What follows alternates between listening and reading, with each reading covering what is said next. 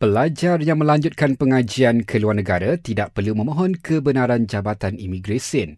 Menurut Menteri Pertahanan Datuk Seri Ismail Sabri Yaakob, mereka hanya perlu tunjukkan bukti seperti kad pelajar atau surat berkaitan ketika di kaunter imigresen.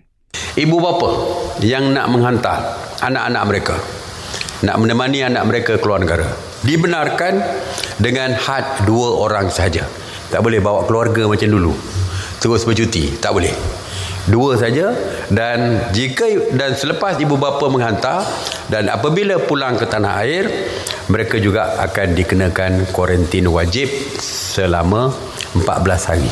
Sementara itu, tiada keperluan untuk laksanakan PKPD secara pentadbiran di Tawau dan Lahad Datu buat masa ini susulan peningkatan kes COVID-19.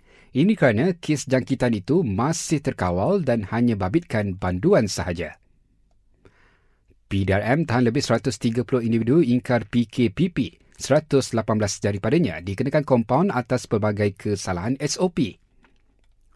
Dalam perkembangan lain, orang ramai diminta mengisi maklumat banci penduduk menerusi online yang akan berakhir bulan ini. Jika tidak berbuat demikian, pegawai banci akan hadir ke kediaman masing-masing. Setakat ini, hanya 1.5 juta individu selesai mengisi bancaan itu secara online berbanding sasaran ditetapkan lebih 30 juta.